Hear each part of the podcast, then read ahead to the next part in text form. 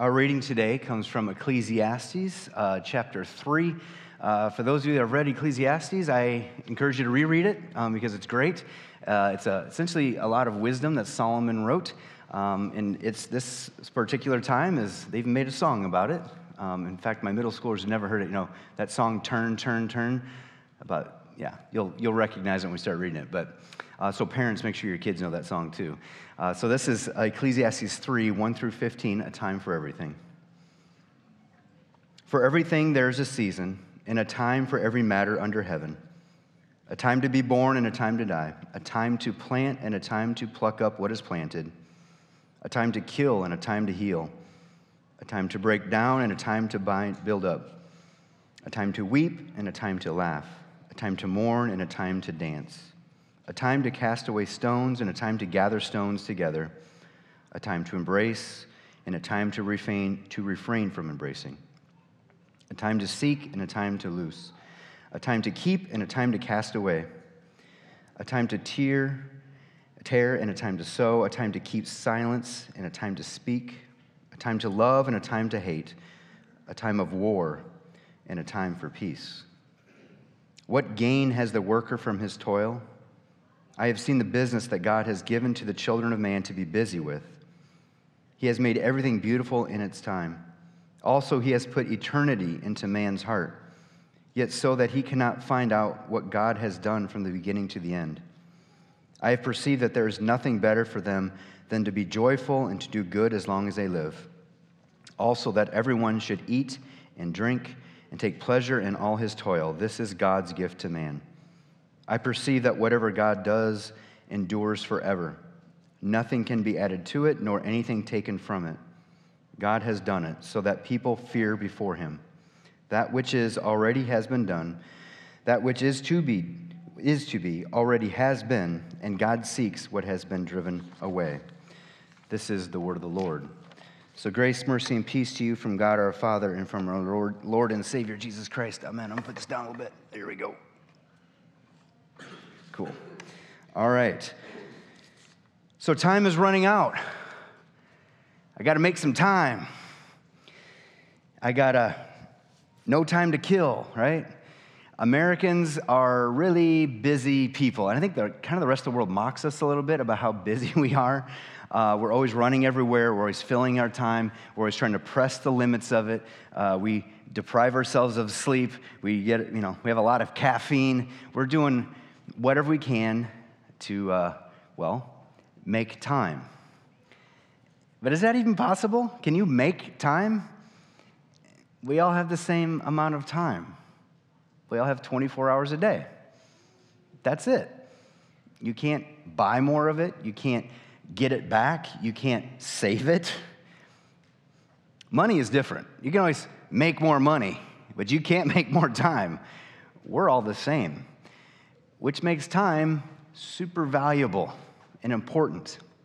Now, if you just take your normal day, let's say you, you know, you eat and you sleep and you do the chores and whatever you need to do and you got to work, how much time do you really have left over, your disposable time? I don't know, two to four hours a day, maybe 20 to 40 hours a week. I don't know. It matters what age and stage you're at. When the kids are little, you have no time. Uh, when you're a little older like mine, then all of a sudden I have more time and I end up wasting a lot of it. But we all have this valuable, valuable thing called time. And like I said, uh, my infinite scrolling habits, my uh, inability to stay focused, my easy distraction, especially in today's modern era, allows me to just blow time. and I feel, and I always feel guilty after I do it, right? I like, I'm like, oh, I just been doing that for 20 minutes. What a waste of time. Well, Solomon is talking about this in Ecclesiastes 3, this idea of the seasons. Ecclesiastes is really saying if you don't have God, this is all futile. It's a waste of time. That's kind of the point of Ecclesiastes. But with God, all of a sudden, this time has meaning, this time has purpose and you recognize this time has been given to you by God. in uh, 3 12 through 14 i perceive that there's nothing better for them to be joyful than to do good as long as they live. Also that everyone should eat and drink and take pleasure in his toil. This is god's gift to man. So we do those activities and we're supposed to take pleasure in those activities because we recognize those are all gifts from god i perceive that whatever god does endures forever nothing can be added to it nor anything taken from it god has done it so the people fear before him you and i can't do anything for God. He doesn't need us, He can take care of Himself. But like Luke said a couple weeks ago, what's He invite us to do as His people? Crack a couple eggs. Remember that? Like a little toddler helping their parent to make breakfast. He invites us into this thing called the kingdom into doing kingdom work. Well, this kingdom work takes time.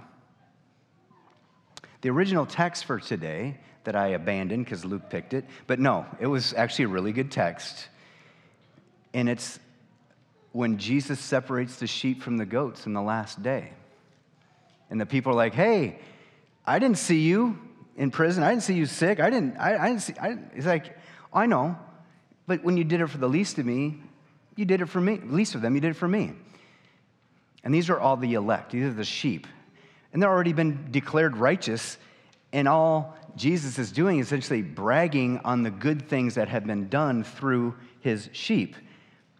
The sheep are like, I, I didn't do anything because they didn't, because all good works come from God. These are all for his glory. And all the time we spend doing things are for him and not for us. Now, the goats, on the other hand, are like, oh, we did all, we didn't see that. And he's like, well, here's the deal you don't know me, and I don't know you, and you will be cast in the lake of fire. Now, of course, not a very fun text, right, to talk about, but it's the truth. If you're in the kingdom, you are doing kingdom work. God is working in and through you, and He's given you all the time. But He's given the time to the people who don't know Him, right? Even the wicked have the same amount of time as you. The question is, where is it going and who's doing what through it. God's people are doing godly things because good, godly things, only good things come from God. Our works are worthless, filthy rags. But God invites us to crack a few eggs, do some good work in His name.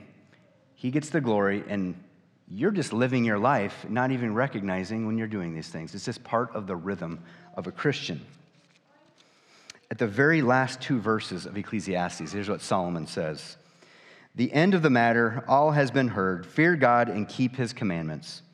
For this is the whole duty of man. For God will bring every deed into judgment and every secret thing, whether good or evil. This is alluding to that public judgment on the last day when the good deeds will be, will be shown to the world, and they are God's good deeds that it will be shown. So, what are we supposed to do with our life? It says right there fear God and keep his commandments. That's what we're supposed to do. But how do we do that? How do we follow his commands? Maybe his command to endless scroll isn't, no, that's not in there. Um, I, that's not a good one. So, what am I supposed to do with my time? I'm supposed to be a good steward of the time he has given me. Every day is a gift from God. He does not owe you another day. Every day is a gift from God. So, my wife and I have been going through this book, Creating an Intimate Marriage. It's just for, it's for anybody. Um, it's written by a church worker, so it hits home pretty quick, and it really resonates with me to say, I got my priorities messed up. Time's not really my issue. Priorities are really my issue. A lot of you people say, oh, you must be so busy. That hurts. That means I haven't set the right thing potentially in priority, and I want to put the priority of the person who's in front of me. This book has been helpful. And I knew these things. It just points it out. Obvious. Priority number one God, duh. That's priority number one. Spend some time with God. I did this thing years ago. Five minutes with God. Come on, five minutes. I can give God, I can give him five minutes a day, right? Has anybody ever tried to do that? It is insanely hard. It is so hard. And I struggle to do it even today. I'm like, okay, Dan, don't look at the computer. Just make the sign of the cross and go. And it's a struggle. And I think I know why is because five minutes a day with the Lord changes you. He changes you through prayer. He's conforming you more to His will and ways. He's communicating with you. You're realizing who you really are and what you're really supposed to do that day.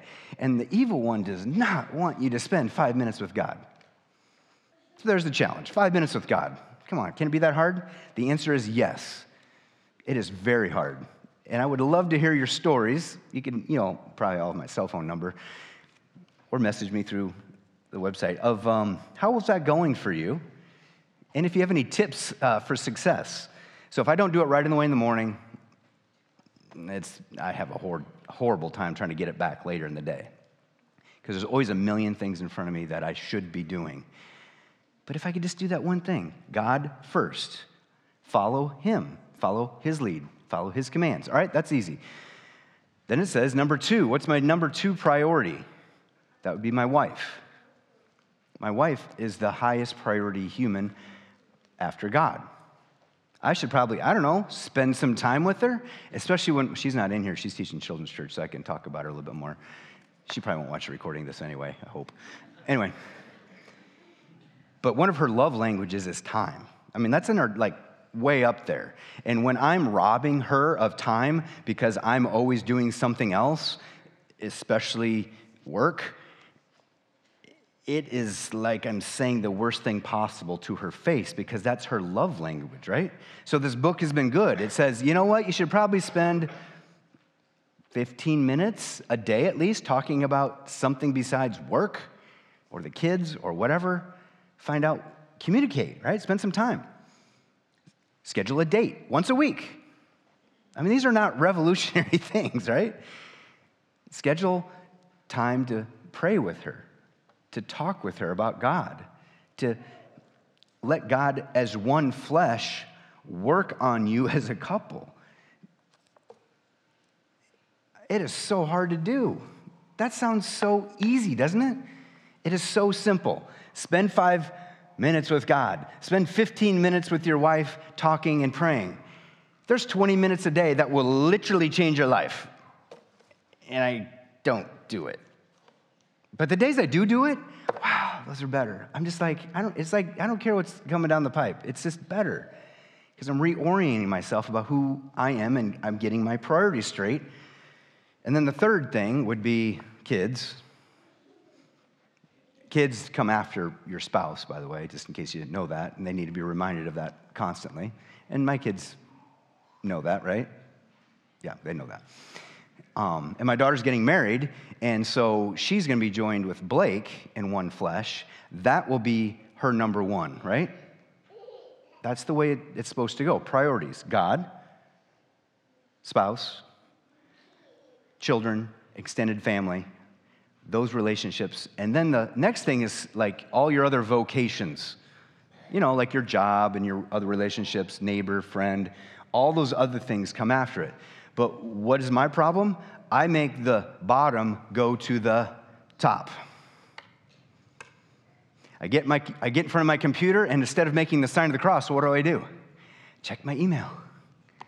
And all of a sudden, oh, there's this panicky student that needs a help, and then I got to do this, and I'm checking, and it's gone. I just screwed my priorities up. How many times have I depraved my wife and children because I'm working at weird hours. I'm horrible at boundaries on my time. I'm working on it. This thing's been helpful about that. So, you don't need this book to know the priorities of your life, um, but it's been good for my wife and I to go through this, get on the same page, talk about those things, hold each other accountable. These are good things so we don't waste so much time. All right. Luke's sermon about everything's God's, right? and I'm realizing it's not my time, it's not my money, it's not my job, it's not my, it's not, they're not my kids either. Uh, is that image up there next, Logan? Oh, good. Oh, yeah, somebody's, they on? It? Okay, good. All right. Uh, Sandy Nelson is our preschool director. At her church, she's told me about this before, and I thought this really ties in if we're going to be talking about stewardship of time. Whenever a child is born, they give the parents a jar like this, and every little rock or whatever it is uh, is like a week of life till they're 18. And you're supposed to take them out as you're going to make you well, appreciate the time, but to also realize it is a super short amount of time. And for those of us who have raised children, that went fast, didn't it? Like really fast. And if I had one of those jars for all three of my kids, I'd only have a few, like I'd have like, uh, like six of them left in one. That went fast. When the little kids were coming up here, I was talking to them and saying, hey, when you're playing, does time go really fast? They're like, yeah. I go, but what about when you're in school? They're like, yeah. It's the same amount of time, but there's definitely a different perception of that. Time flies when you're having fun, right? Raising kids is pretty fun sometimes. But sometimes time can go slow. But I just want to show you this image to make you just have a, a way of thinking about that little bit of time of having kids and being intentional with them, planning them, helping them develop, and helping them anticipate the next phase. Well, what about when time is going slow? When does time go slow? You're like right now during your sermon. That's okay. Um, or when I'm when I'm, uh, you know, lecturing on statistics. I bet that's just a joy for my students. I bet that's just, there's that, oh man, I can't wait to do this for another half an hour. You know, like, no. Time seems to go slow when you're kind of miserable, right? How about when your kid was sick and screaming? How, it's like, this is the longest night ever. Yes, it is. It still was still the same amount of hours, but it was horrible because there's so much pain and suffering going on. I um, recently used this next text uh, when Gene and Vicky Lichtide. Gene was struggling, right? It was hard. And I, this was read at his funeral. 2 Corinthians 4 16, 18. So we do not lose heart, though our outer self is wasting away, our inner self is being renewed day by day. For this light, momentary affliction is preparing us for an eternal weight of glory beyond all comparison. As we look not to the things that are seen, but the things that are unseen. For the things that are seen are transient, but the things that are unseen are eternal. Like it said in Ecclesiastes, man's heart is set on eternity. Now, I tried to show the little kids when they came up today, like, I try to give them a picture of eternity. I can't even conceive eternity. So when little kids come up, I'm saying, imagine playing and how fast that time goes, but now it's even better than play, and it goes on forever, and you never run out of time. That's heaven. They're like, whoa, that's pretty awesome. This time can go slow sometimes, especially when you're suffering, but it's a momentary affliction. And to help us recognize this, I got a little illustration. Blake's going to help me here. If you've seen this before, just bear with it, okay? If you haven't seen it before, well, hope, hope it helps. All right, so Blake and I are going to try to go over the top of all of you. Pull it tight there, Blake. There we go. He's going to run this thing right down the middle. So you guys pick, pick where you want the rope to go. Yeah, little bit that. There we go, right between. Is that good? All right. Now, Blake has that end, okay? He is going to go all the way out of the sanctuary, down the hall. What do you think Blake's trying to, what's this rope representing? Obviously, what is it? Time. And how long is eternity? Infinite. It keeps going and going and going. It's that, like that rope never ends, right? But this is your life. See that? I don't know if you can see that little red bar. That's your life. Sometimes parts of that life are really going fast, sometimes they're going really slow, but that's it. Everybody dies. You got a beginning, you got an end. Some people are like, you know what, I'm, I'm, I'm right here in my, you know, I'm, I'm way over halfway. So I'm like, I'm over here, I'm over halfway, and I've been working, working and saving really time. See, I'm a math teacher, so I know the power of time when it comes to compound interest, right? So I know time is money because it's the exponent, right? And then I'm gonna have an awesome retirement for like a day. Like, how much of this is that gonna be? And I'm worrying so much about this part.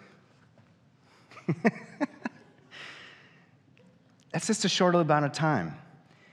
But even this red, who, who gave me all of that red? God. It's His time, not mine. He's telling me, steward this little thing. When I've given you little, right? You're a good steward of little, I will give you much. She's Doug Warren with me. hey. So this is the give you much eternity with God. Wisdom, in my definition of wisdom, based on what Solomon's saying, and what I've read over the years, wisdom is seeing the world from God's perspective. Now, I can't really do that, but this helps me a little bit from God's perspective. He's got definitely the long view of things and He's taking care of the long view of things. Our heavenly dwelling, right? The white. The resurrection, heaven and earth, new bodies. 2 Corinthians 5, 1 through 10. For we know that our tent, that is our earthly home, is destroyed. We have a building from God, a house not made with hands, eternal in the heavens. For in this tent we groan, longing to put on our heavenly dwelling. If indeed putting it on, we may not be found naked. For while we are still in this tent, we groan, being burdened. Not that we would be unclothed, but that we would be further clothed, so that what is mortal may be swallowed up by life. He who has prepared us for this very thing is God, who has given us the Spirit as a guarantee. So we are always of good courage. We know that while we are at home in the body, we are away from the Lord, for we walk by faith, not by sight. Yes, we are of good courage, and we would rather be away from the body and at home with the Lord. So whether we are at home or away, we make it our aim to please Him. For we must all appear before the judgment seat of Christ, so that each one may receive what is due, what he has done in the body, whether good or evil. The last day, there'll be a final judging and a public judging of who has been in the kingdom and who is not. There's another good parable that Jesus had about the wheat and the tares or the weeds. We are part of the kingdom. We go out in the world. We don't know who else many times is in the kingdom. We're all mixed together. That's the way this world is. But in the end, only the elect will be with the Lord. We'll be separate. The mission of the church is to proclaim the gospel, the good news of salvation through Jesus. And has everybody heard of like uh, God's timing is perfect? And I'm like, that doesn't seem very perfect. That seemed like an awful time for that thing to happen.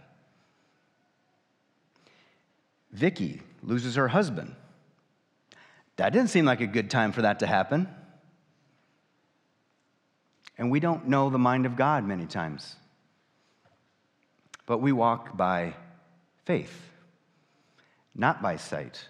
We can't see this eternal thing. It's, I mean, this is a rope trying to represent heaven, all right? We're not, but I'm trying to teach you and preach to you about this eternity that God has given you, this kingdom that is to come and has come, and you are part of right now and forever.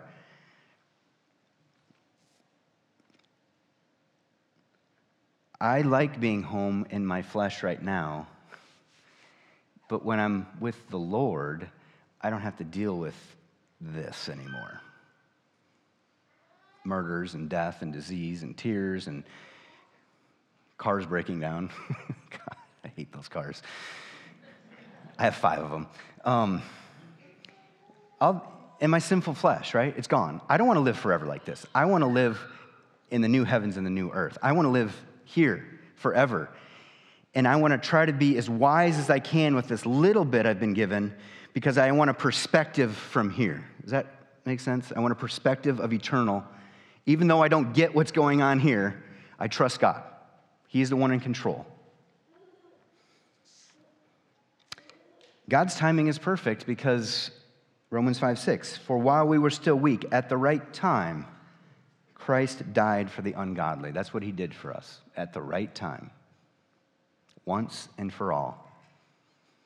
Infinite God confines himself to finite time. God is outside of time, he puts himself into time, and he does the thing that none of us could do. He becomes a man, he is sinless, he lives that life. And I got a great sweatshirt for Christmas. it said, uh, Jesus took naps, be like Jesus. See, he used some of his time for a nap. So I'm like, I don't feel as bad about my naps anymore. But Jesus lived a human life, about 33 years, right? And he showed us a way to, hey, this is the way to live. Follow me. This is what I want you to do with your time. He spent so much time talking to his dad, praying, serving, loving, preaching, napping, admonishing, all those things, right? He's a good model. But he was God incarnate. And he took on flesh to live like that, like you and I. And he had this that he gave up for that time. But now he has gone to the cross to pay for the sins of the world. He did that work for you and for me. We couldn't do that. And he gives us this free gift of his righteousness and eternity with him to break the, the gap that was severed with our sin. And then he rises from the grave, new body. He's the first fruits of the resurrection. And he's seated at the right hand of God right now in heaven. And he will return in glory on the last day. Not like Christmas way, little baby on the clouds in glory with literally every angel, which I'm guessing is quite a few.